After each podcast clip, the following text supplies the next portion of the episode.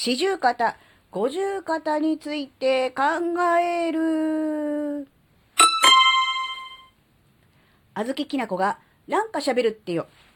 この番組は子供の頃から周りとの違いに違和感を持っていたあずきなが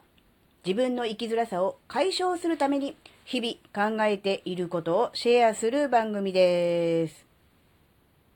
こんにちは、あずきなです。えー、四十肩。五十肩。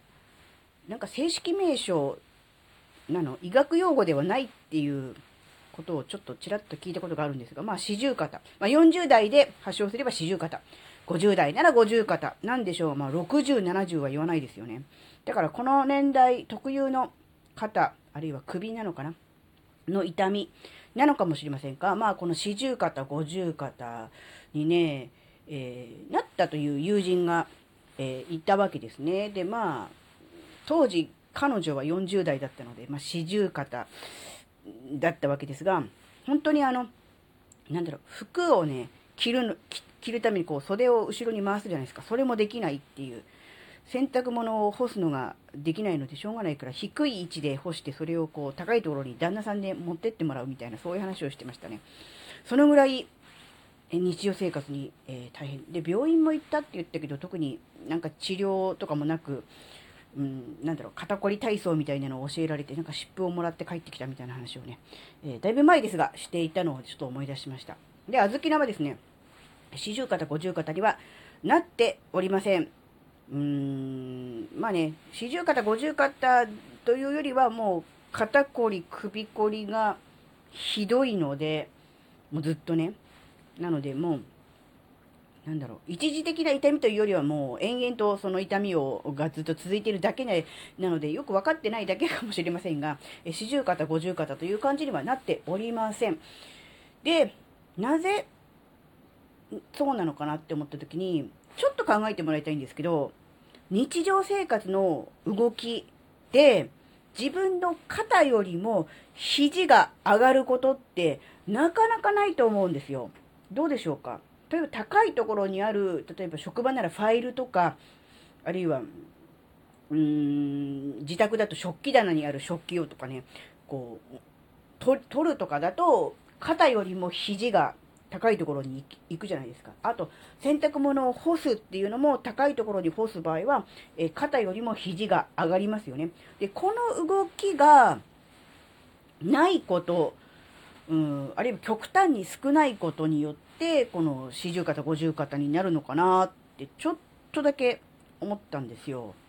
なので、えー、四十肩、五十肩、怖いなって、なんとか予防したいわって思う人は、今からでもですね、日常生活の動きの中で、肩よりも、えー、肘が上に上がるということをね、意識してやってみるといいと思うんですよ。で、日常生活の動作で、そんなのないわっていう場合はですね、そういうエクササイズを定期的にやるっていうのがおすすめじゃないかなと思うんですよね。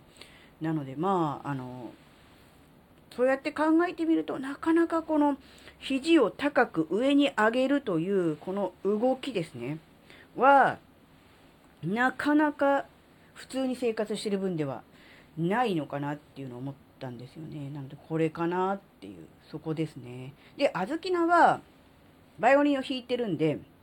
まあ、これは右手限定、弓を持ってこう弓を引く方の右手限定ですが、やっぱりね、あのー、一番端っこの弦を弾くときは、肘を上げて弾かないと届かないので、あのー、肘をこう上げるんですよ。で、そうすると、結果的に肩と同じぐらいまでは上がります。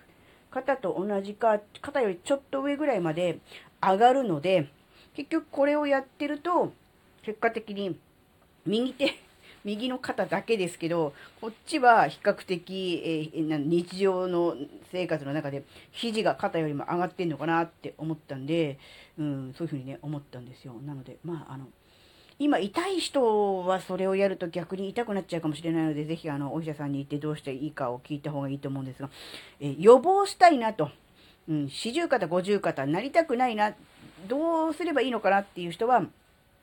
肘を肩より上に上げるという動作を意識してみるっていうのがね、とってもいいんじゃないかなっていうお話でした。はい、今回のお話があなたの生きづらさ解消のヒントになればとっても嬉しいです。ここまでお聴きくださりありがとうございました。それではまた次回お会いしましょう。バイバーイ。